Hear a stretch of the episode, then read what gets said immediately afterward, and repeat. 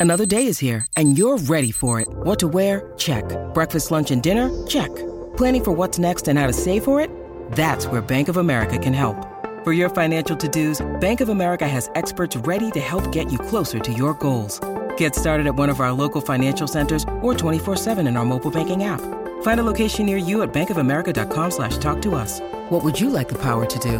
Mobile banking requires downloading the app and is only available for select devices. Message and data rates may apply. Bank of America and a member FDIC. Hey, it's Ryan Reynolds, and I'm here with Keith, co-star of my upcoming film, If, only in theaters May 17th. Do you want to tell people the big news?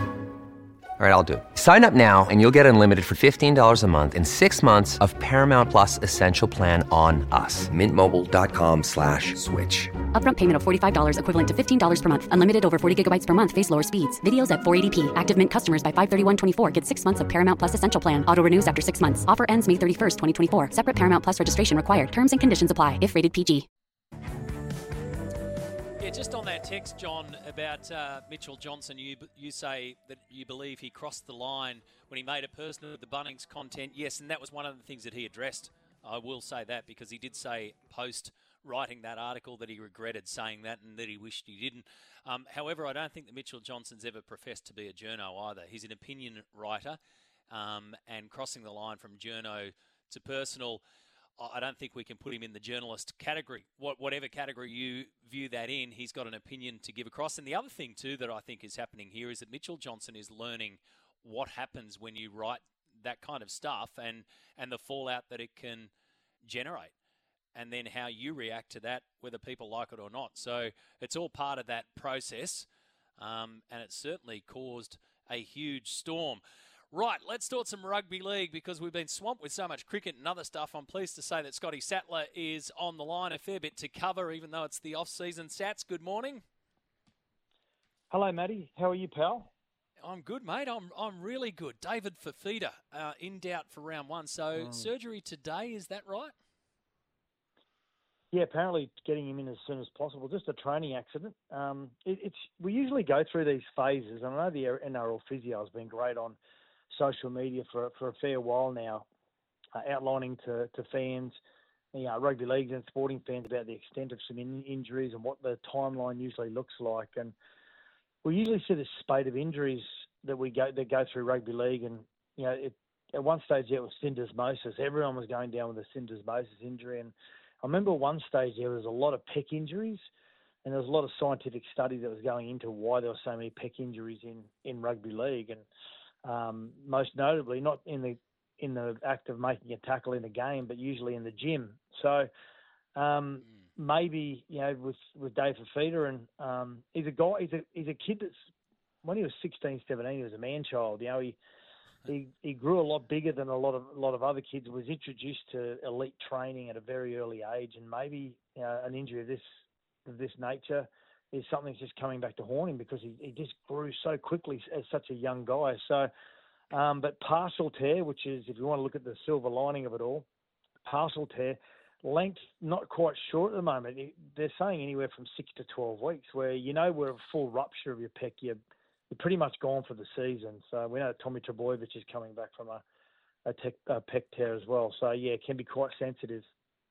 Yeah. Um, you'd rather, and the other silver lining, I guess, you'd rather happen have it happen before the end of the year than at the start of the year. Obviously, as the countdown gets closer and the amount of footy ahead of him. Righto. So that's the news out of David Fifita. I was interested last night. You spoke to Cameron George from the New Zealand Warriors, and I, I don't know if it was just one of those things, Sats, where we all read it, heard it, and thought that it was done. That Kurt, Kurt Capewell would be there in 2024, but they're not confident.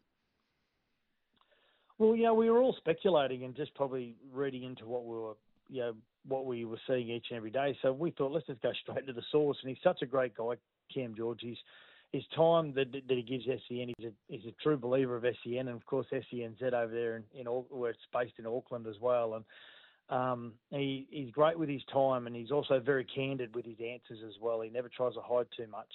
Um, you know, he, he did say that uh, they've offered him a, a three-year deal from 2025, but if the Broncos are willing to entertain, because they can't, the Broncos have said that they can't entertain a, a lengthy deal at, at this stage of, of Kurt's career. He's he'll come to the end of 2024 or through 2024 and see where he sits. Whereas we know in professional sports now, once upon a time you just got to the end of your contract, and when you got to that last sort of four or five week period of your contract, you used to you once upon a time used to negotiate where you're going to go next. Well, now that um, you know we, we see a lot of players now that they can't be guaranteed uh, any further extension or terms to their careers, well, and they can get one somewhere else. Well, some clubs will let them go based on their age, uh, based on their history of injuries as well, uh, how brittle they may be when it comes to those injuries, and whether they're going to get another two, three, four years out of that player. So, because the Broncos can't commit, it's obviously a bit of a conundrum now for for Kurt Capewell and his family. Does he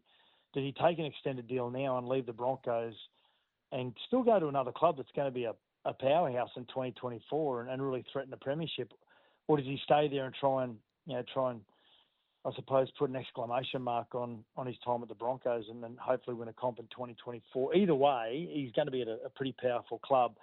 Um, yeah. He was a little bit, you know, he, as candid as he can be, can be, is also a little bit apprehensive to to put Kurt under too much pressure um, externally saying, no, we want him for 2024. He was respectful with the current deal at the Brisbane Broncos, but we're just, you know, we just plant the seed there to say if he does want to get out for 2024, we're willing to take him as of yesterday. Because they know that every word is reported, listened to, and and put out there as well. So that's the Capewell situation. The Jarome Luai situation is almost same same, but a little bit different. And the Panthers are now saying, and Matt Cameron, interesting that you've got Cam George there. Matt Cameron's a very cool operator as well, and, and he's saying, look, we're confident now that he's back. Um, or will come back on Friday to preseason training, that we can actually sit down and have a discussion with him. So we never know that a deal is done until it's done. And Penrith aren't going to let this guy go without a, a proper crack at it yeah, the longer it goes, and when he gets back to training, he's amongst his teammates that he's been with for many, many years through the junior reps, and they've had a lot of success together. It becomes very infectious, and to hear the listeners on the listeners on Sportsday will hear me say this uh, on repetition, but it gets very infectious when you get around those players, and you know that the club still wants you. And I think what the Panthers have been able to do, Matt, is they've been able to use this use this time period, and, and when he comes back to training, they can use it to their advantage and and just have regular discussions with him. They have access to him 24 hours a day at the moment, whereas the West Tigers only have access to his manager fleetingly. So um, usually, it's sometimes wherever you put your head at night is going to get the you know, is going to get the most. Um, you, are going to listen to them the most, and and that's the Panthers at the moment. And so I think the longer it goes, it also gives the Panthers the opportunity to say, listen, it's two years at 850. Throw it out there publicly. All the clubs come in from everywhere like a bunch of seagulls and they show their hand straight away. Four years, $1.5 million reportedly from one club, now a million dollars from another club. It then gives the Panthers the opportunity to go, okay, we need to move a few things around. If it's if he wants not two years, but he wants three years, well, we can possibly do that. And both he and Nathan will come off at the same time if it's a three-year deal, which is a really good opportunity for Jarome Luai to do that. He either re-signs with Nathan Cleary as a seven-six partnership that tastes success, and they may have to probably give up a maybe a Turuva or a Taylan May or possibly a, a but they've got young Jesse McLean coming through as well, a, a, very impressive outside back. So they're in a pretty good position here, Penrith, to sort of manoeuvre some chess pieces to still keep Luai long term and have both he and Cleary come off at the same time. Alternatively, if if he doesn't want to re-sign with the Panthers after the three years, it becomes the next best thing other than Cleary it's on the market. So it's only a win-win situation. But I think the West Tigers now have to come. I think they have to draw a line in the sand soon and say to his manager, "We need we need an answer by this date. If not, we've got to move on because it could affect other signings." Yeah, it's a good way to look at it too. I reckon from the Penrith side, Scotty too, because they, they do have to fight. I mean, everyone's going to have to fight to get his signature, whether it's incumbent or or other but they're the ones, as you say, that don't have to rush, and they've had time to sit back and start mm. to plan around all this instead of just throwing money and Eh, what do you want? What do you want? I'll come and knock on your door, kind of thing. Hey, just a quick one before I let you go. We've been talking now. The boys earlier this morning, Bossy and Brandy started talking about game day experience, and a lot of our listeners have, have had engagement around that. And I've taken it back towards the living room as well. So if we can tidy up the game, that's awesome when you're when you're there. But what about when you're in front of the box and you're in your living room? and your viewing experience. Is is there anything either at the game or when you're sitting around with the remote in your hand that, that you think that we could make the game better? There's something that you would like to see, perhaps that other sports do. Oh, I've always been a bit of a traditionalist, but as I get older, I'm starting to turn a little bit, um. You know, I, I love that chat this morning with Game Day Experiences with uh, Tony Mestrov. Um, I think it's great that some clubs get the opportunity to use a US style market and get people out of their lounge rooms and to the games. I was sitting in the in the in the outside uh, tailgate parties, whatever it may be. Not every club can do that.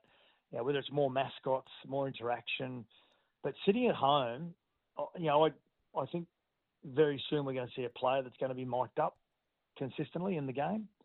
Um, yeah. I think uh, I'd love to see after a player scores a try that on the way back while the while the goal kicker is uh, lining up to take the kick, that that player gets asked a question, walking back oh, into yeah. position on the field. It's never going to happen, but wouldn't mind seeing it. Um, wouldn't mind seeing maybe uh, the trainers, the head trainers that run like a you know an Alfie Langer or a Shane Elford who are on the field more, more than anyone wearing some sort of head cam and when they're going to players and talking to them about injuries or Mate, how they're feeling we'll never, or what the we'll never hear the commentary from the coaches. yeah, I know. Sometimes it's actually better to listen to that, but um, but I think yeah, those sort of those sort of um, those sort of areas uh, areas where we're moving into the age of technology and giving access more to the to the in-game experience, I think would be really interesting. I'd love to see a a head trainer taking out messages from the coach and hearing him communicate them to a you know, to a Cleary or to a Munster or you know or whoever it may be, it's, or at Origin when it's going to you know from Billy Slater or or Michael Maguire to their key players. I, I think that would be quite interesting. Mm. I like the one of the players coming back. I, I like that, and and I, I, would disagree. I'd say that the, that it well and truly could happen. I mean, we would have said not too long ago that cameras being allowed on the ground um, you know, in their faces as they're running back would yeah. wouldn't would never be allowed. I mean, in, in your day as well, and now that happens, uh, you know, all the time. So I could see I could see a time coming back where the player's running back while the while the kicker's getting ready, assuming the player's not the kicker. And that little snapshot, yeah, mate, it was an awesome pass. It was unreal. I dedicate this one to whoever, you know. I, I reckon that'd be really mm. cool um, because the technology's there. Good on you, mate. We've run out of time. Um, like I said, still plenty to talk about in, in rugby league. Appreciate your time. Look, I'm off for the rest of the season. I, I finish up tomorrow. I'm going to do my top 10 countdown tomorrow. So I just want to say to you, it's been fantastic working with you throughout the year, mate. Have a great Christmas to you and your family. You too, Matty. Thank you very much. Talk to you in the new year. Will do. Scott Sattler joining us there. We need to go to a break right here on SEN.